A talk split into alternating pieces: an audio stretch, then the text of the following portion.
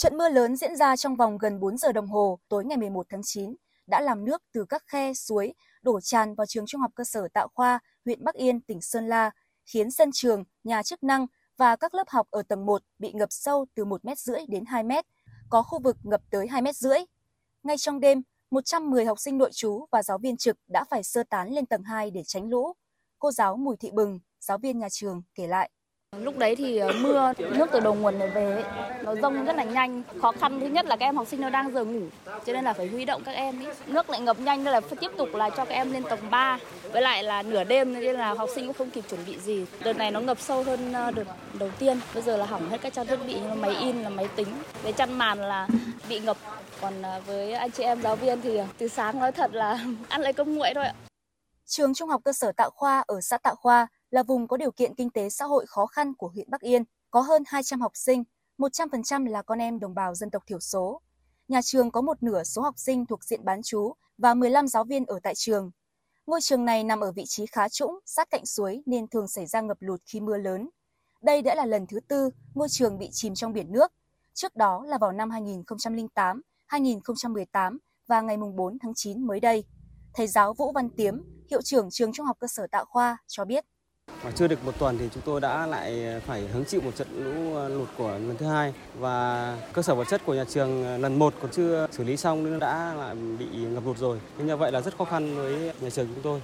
Đến thời điểm bây giờ thì ờ, nước đã cơ bản rút thì chúng tôi đang đang huy động nguồn lực của đảng ủy chính quyền địa phương đến cùng với nhà trường để hỗ trợ cho khắc phục.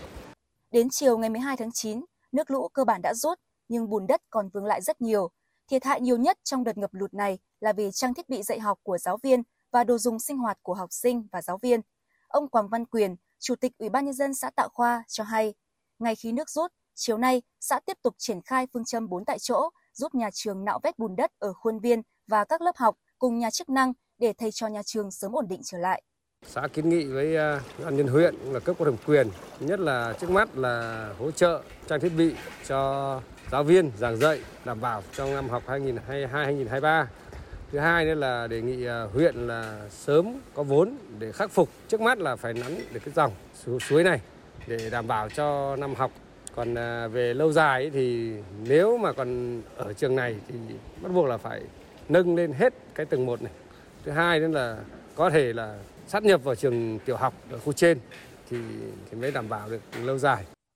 Trực tiếp có mặt chỉ đạo khắc phục hậu quả thiên tai tại trường Trung học cơ sở Tạo Khoa, bà Trịnh Thị Phượng, Phó Chủ tịch Ủy ban nhân dân huyện Bắc Yên cho biết. Cái việc làm đầu tiên chúng tôi xuống đã đi khảo sát làm sao để cái việc mà thoát nước được nhanh nhất. Thứ hai là khắc phục đảm bảo vệ sinh môi trường cho cán bộ giáo viên học sinh. Khi nước rút là phun khử khuẩn rồi là thanh lọc nước cũng như là đảm bảo hệ thống nhà vệ sinh. Khi đã đi vào giảng dạy thì kèm theo đó là nấu ăn bán chú, nó phải đảm bảo được các điều kiện thì cũng đã có những cái chỉ đạo đó là có sự hỗ trợ từ ngành giáo dục, từ xã, từ bà con nhân dân để huy động củi cũng như gạo cũng như là tiền, nước sinh hoạt để giáo viên sớm ổn định và học sinh sớm đi vào học cũng như là được ăn bán chú ngay. Lãnh đạo huyện Bắc Yên cũng cho biết đây chỉ là các biện pháp tạm thời để ngày 14 tháng 9, nhà trường có thể duy trì việc dạy và học trở lại. Về lâu dài, huyện mong muốn các cấp có thẩm quyền cũng như Quỹ phòng chống thiên tai của tỉnh, của Trung ương quan tâm hỗ trợ để có thể đầu tư nâng cấp cơ sở vật chất, hạ tầng để thầy cho nhà trường dạy và học được yên tâm, đảm bảo chất lượng, đặc biệt là an toàn trong mùa mưa lũ.